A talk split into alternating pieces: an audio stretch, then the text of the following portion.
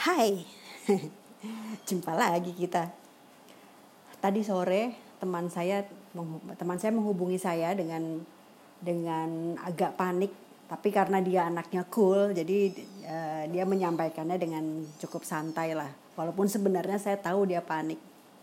Dia bilang gini, aduh, kucingku lagi melahirkan, lagi proses melahirkan tapi dia kayaknya memang belum siap masih masih remaja menurutku katanya.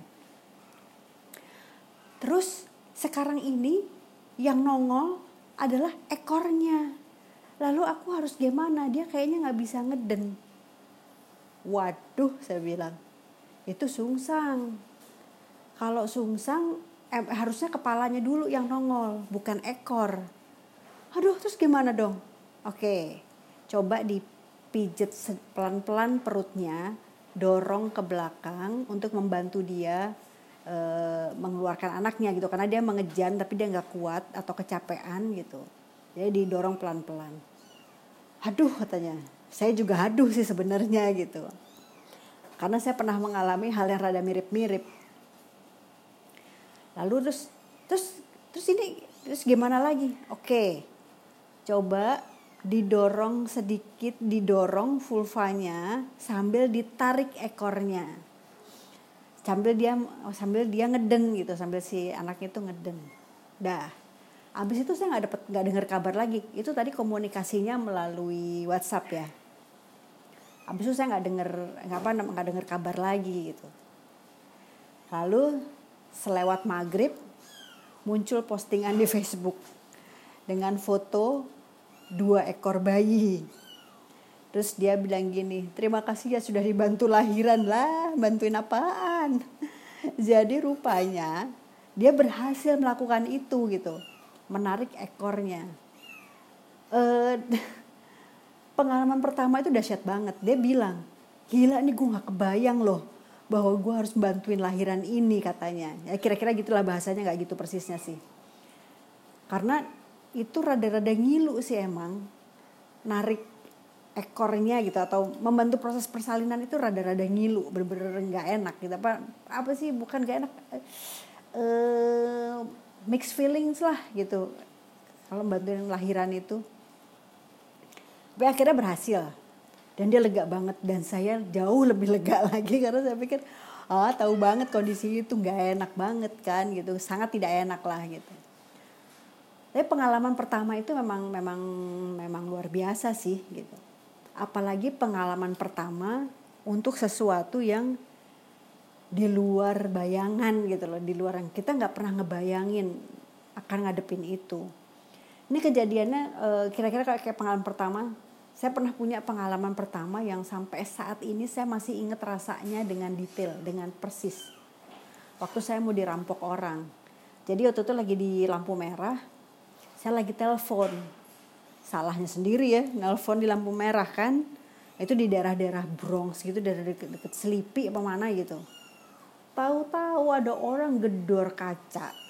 Lalu dia dari balik jaket itu kayak mau ngeluarin kampak gitu loh. Panik dong saya kan. Ah saya udah nggak tahu saya mesti ngapain kan. Tau nggak reaksi saya apa? Handphonenya saya buang ke bawah. Lalu saya mukul-mukul kaca sambil teriak-teriak histeris gila saya juga nggak tahu kenapa kok reaksi saya kayak gitu gitu. Tapi saya terus menerus melakukan itu sampai akhirnya orangnya ngerasa percuma kali ya mau ngerampok yang ini gitu. Jadi dia pergi akhirnya. Karena saya terlalu berisik. Itu sampai detik ini sampai saat ini saya masih inget banget rasanya. Dan pengalaman pertama yang traumatik kayak gitu tuh eh, akan membekas. Saya sih udah nggak nggak trauma yang membuat saya jadi takut pergi malam atau takut nyetir sendiri atau takut itu enggak sih gitu. Udah udah enggak saya berhasil mengatasi itu karena itu kejadian sudah sekian tahun lalu gitu. Tapi itu pengalaman yang menurut saya mahal. Nggak semua orang akan pernah punya pengalaman kayak gitu. Dan kalau saya nggak punya pengalaman kayak gitu maka saya nggak tahu saya mesti ngapain kalau suatu ketika nanti mengalaminya amit-amit ya tapi untuk dalam kasus yang lain ketika saya menghadapi sebuah peristiwa yang dahsyat yang penuh kekerasan seperti itu, paling tidak karena saya sudah punya bank di di bawah sadar saya apa yang harus saya lakukan tentu saya saya tidak akan melakukan yang serupa dengan menjerit-jerit histeris mukul-mukul kaca ya. Tapi paling tidak saya sudah punya kosa emosi itu gitu.